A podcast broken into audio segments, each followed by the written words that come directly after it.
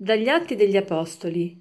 In quei giorni gli apostoli e i fratelli che stavano in Giudea vennero a sapere che anche i pagani avevano accolto la parola di Dio. E quando Pietro salì a Gerusalemme, i fedeli circoncisi lo rimproveravano dicendo Sei entrata in casa di uomini non circoncisi e hai mangiato insieme con loro.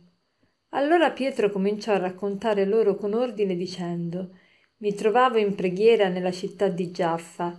Ebbi una visione. Un oggetto scendeva dal cielo, simile a una tovaglia calata dai quattro capi. Fissandola con attenzione, vidi in essa quadrupedi della terra, fiere, rettili, uccelli. Sentii una voce che mi diceva Coraggio, Pietro, uccidi e mangia. Io dissi Non sia mai, Signore, perché nulla di profano e di impuro è mai entrato nella mia bocca.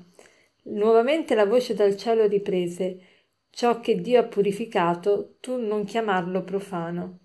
Questo accadde per tre volte. Ecco, in quell'istante tre uomini si presentarono alla casa dove eravamo, mandati da Cesarea a cercarmi. Lo Spirito mi disse di andare con loro. Vennero con me anche questi sei fratelli, entrammo in casa di quell'uomo Egli ci raccontò come ave- avesse visto l'angelo presentarsi in casa e dirgli manda qualcuno a Giaffa e fa venire Simone, detto Pietro. Egli ti dirà cose per le quali sarai salvato tu con tutta la tua famiglia. Avevo appena cominciato a parlare quando lo Spirito Santo discese su di loro, come in principio era disceso su di noi. Se dunque Dio ha dato a loro lo stesso dono che ha dato a noi per aver creduto nel Signore Gesù Cristo, chi ero io per porre impedimento a Dio? All'udire questo si calmarono e cominciarono a glorificare Dio dicendo Dunque anche ai pagani Dio ha concesso che si convertano perché abbiano la vita. Siamo sempre nel libro degli Atti degli Apostoli e siamo, eh, stiamo vedendo la conversione di tante persone al cristianesimo e in particolare Pietro che annuncia eh, dappertutto la parola di Dio e che riesce a, a convincere tante persone. E inoltre qui lo vediamo alle prese con i gentili, con i pagani e i circoncisi si lamentano perché Pietro è entrato in casa dei pagani e Pietro dice come sono andate le cose, praticamente fa capire che non è stata una decisione sua il fatto di, a, di portare l'annuncio a, a, alle genti, ai gentili, ai pagani, ma è stato proprio lo Spirito Santo che li ha guidati, che ha guidato Pietro in questa decisione. Allora chiediamoci un po', sono giorni che sentiamo parlare di questo Spirito che, che guida gli apostoli, che ispira, che dà suggerimenti, che parla. E noi potremmo domandarci, ma questo Spirito Santo noi ce l'abbiamo, non ce l'abbiamo, lo sentiamo, sentiamo la sua voce, come fare a distinguere la voce dello Spirito Santo dalle altre voci? Chi mi dice che, che anche a me il Signore mi possa parlare? E come posso essere sicuro di ricevere anche io le ispirazioni da Dio e non da magari un'illusione o, o addirittura da qualcosa da una voce mal- malevola, maligna. E, ehm, allora ci sono dei criteri che oggi vorrei condividere con voi che ci possono aiutare per capire quando ascoltiamo la voce dello Spirito Santo e quando invece è tutta un'illusione. Allora, innanzitutto lo Spirito Santo chi è? È Dio, è lo Spirito di Dio. E lo Spirito di Dio ci è stato promesso da Gesù. Gesù stesso ha detto che avrebbe dato a ognuno lo Spirito Santo, quindi sicuramente Dio ce lo vuole dare, sicuramente lo Spirito Santo parla anche a noi, è disponibile a parlare anche a noi. Quindi come fare per ascoltare la sua voce?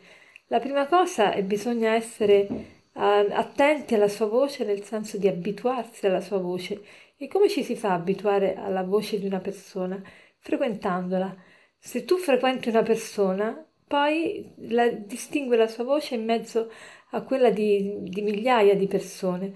Lo sai quando c'è quella persona, te ne accorgi dai, dai piccoli gesti, piccoli movimenti, lo riconosci immediatamente. Una mamma, per esempio, riconosce immediatamente tra le voci di cento bambini la voce del suo bambino. Perché? Perché è abituata. Allora Come possiamo noi abituarci a riconoscere la voce dello Spirito Santo? Ecco, frequentando la sua parola. Dobbiamo frequentare la Bibbia. Frequentare la Bibbia vuol dire leggerla con più assiduità, cercare di capirne e, e coglierne il senso e gli insegnamenti. E quindi sappiamo che lo Spirito Santo non si contraddice. Quindi se ne, mi viene un'ispirazione che è contraria a quanto leggo scritto nella Bibbia, a quanto il Signore mi comanda in, in qualità magari di genitore o in qualità di preside. E sicuramente ognuno ha dei doveri che, che corrispondono al proprio stato, doveri dello stato di vita. Chi è genitore, il dovere di genitore, chi è, chi è sacerdote come sacerdote, chi è operaio come operaio. Ognuno di noi, in base alla, ehm, stato di vita ha sicuramente dei, dei doveri e quindi lo Spirito Santo non mi può suggerire cose che vanno contro i, i, miei doveri o contro qualche altro comando che è sicuramente che sicuramente viene dall'alto, per esempio non mi può comandare qualcosa che va contro i, comand- i dieci comandamenti, i famosi dieci comandamenti, perché lo Spirito Santo non si contraddice, questo è il primo principio da tenere presente.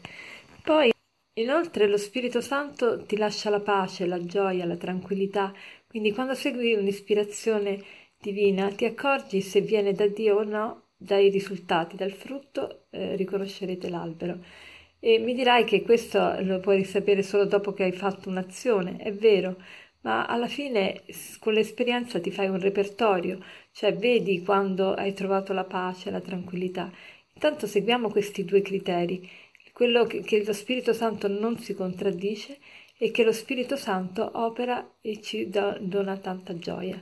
E una cosa è certa, più seguiamo lo Spirito Santo, più avremo altre ispirazioni, più siamo fedeli a quanto cogliamo che è sua, il suo comando, più il Signore ci parlerà ulteriormente.